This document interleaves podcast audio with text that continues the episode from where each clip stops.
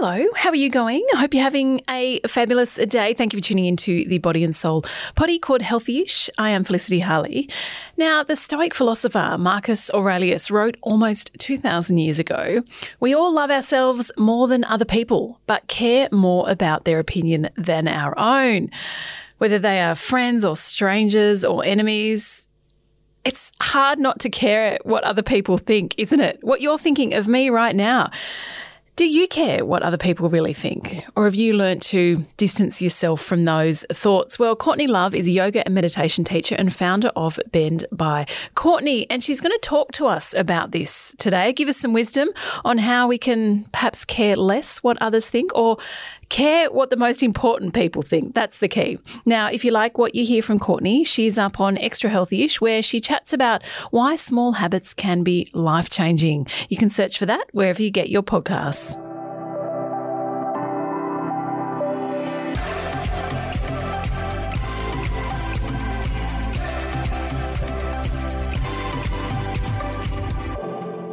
Courtney, lovely having you in Body and Soul HQ. How are you? I am well, thank you. How are you?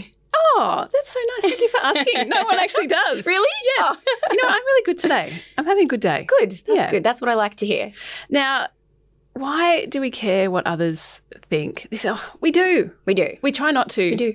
But we can't help it. We absolutely do. Tell us about this. So I love this topic because I feel like it's it can be good and it can be very bad. Okay, so if we have a small tribe that you know we respect their opinion, we trust them. You know, it can be anything from your mom or a friend. Um, that is a good tribe and it's good to care about what they think. You know, you can kind of get that feedback.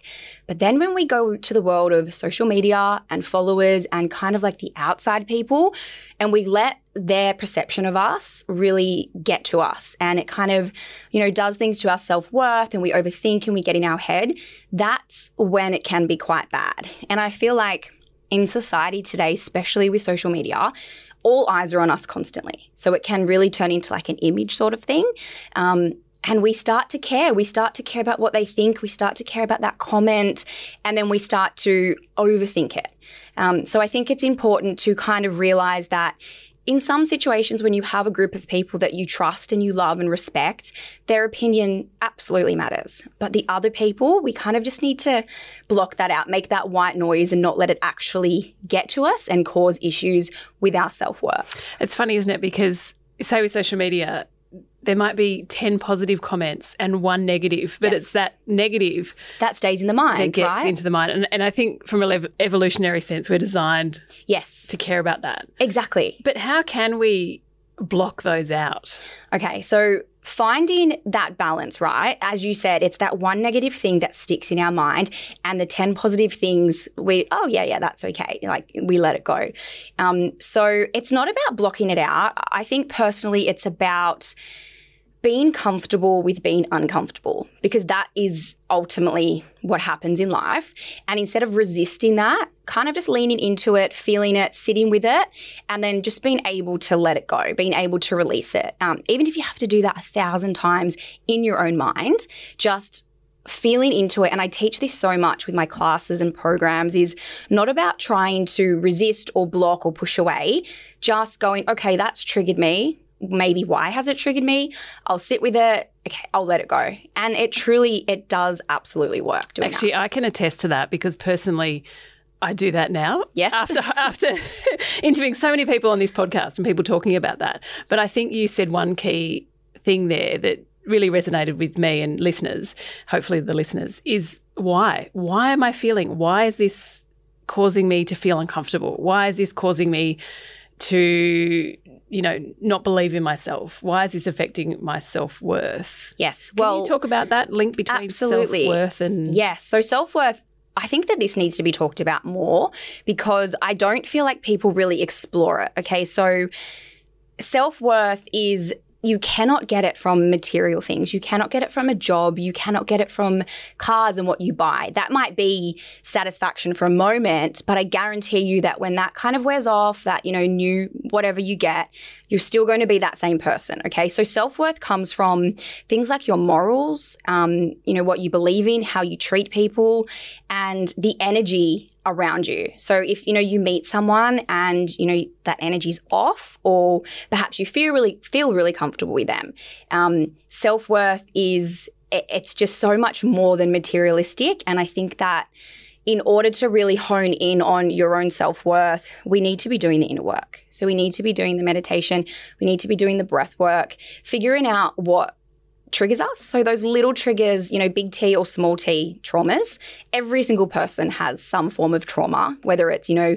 life changing or it's something really small like you know you're in grade 5 and someone called you a name and it sticks with you so the thing is is that the mind forgets but the body doesn't all right so we go through life and we have these issues with self-worth potentially based off something so insignificant in our past. So just kind of unraveling that, leaning into it, and realizing that everyone has it, um, and just not searching outside of you, not letting someone else's perception of you affect the way that you feel internally. And also just uh, being, uh, you know, clear about the good things about you. Like, yes. what are your strengths? I think so often we think, oh, I'm, I'm so good at that, I'm that, I'm that. But often, as you say, doing the inner work and coming back to, you know, you can even write them down. Yes. What journaling. am I really good at? 100%. Exactly. I'm 100% into journaling. Yes, me too. yeah. But people find it difficult because it's hard, whereas you have, you know, people say you don't want to be, you know, cocky or have an ego or whatever, but it's not even about that. It's about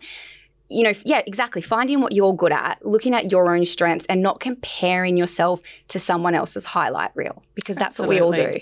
Now, from an evolutionary sense, we are wired.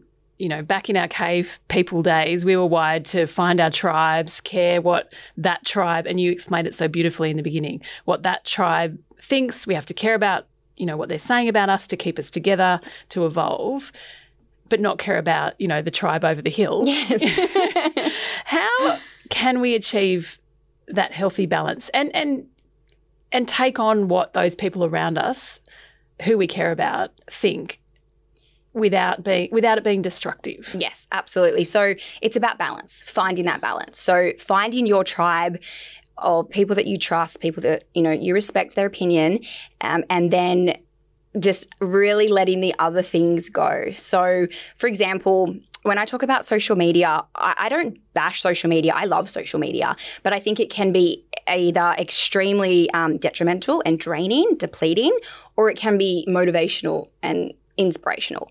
Um, so I think having your small group of people that you trust, confiding in them, and then the other people, say perhaps you're scrolling through your feed and you feel depleted or you feel drained, mute, unfollow, block. Uh, just do all of those things that you need to do to make yourself feel better. They don't need to know that you've done it. Uh, and then just come back to the people that make you feel good about yourself, who are positive. And one that I'm huge on is look at people who are there for you when you are down, when you're, you know, down in the dumps, great. But look at people that are there for you when you're thriving. So if you can find a friend or a group of friends who are there for you in both situations, because I feel like it's easy for people to be a shoulder to cry on when things are hard, but sometimes it's a bit harder for people to be there and be supportive when you're thriving. Um, that whole tall poppy syndrome thing.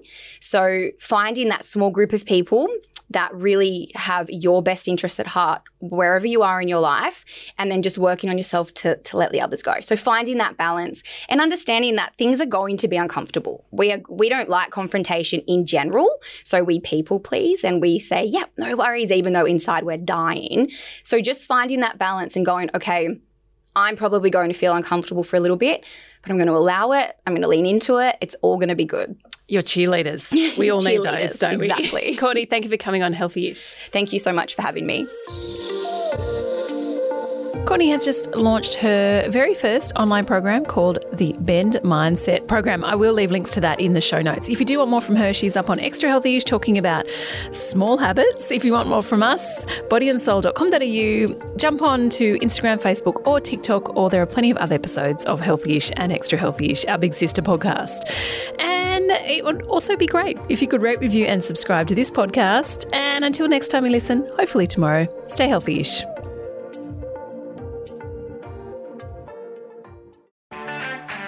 I'm Sarah Le Marquand, editor in chief of Stellar and host of our podcast called Something to Talk About. Every weekend, we publish a new episode where you'll hear compelling personalities, strong opinions, and thought provoking conversations. I wanted to be able to do it in my time when I was ready and speak my truth when I was ready. The topic of when do I become a mum, that is in my mind 24 7. Search for Something to Talk About wherever you listen to your podcasts.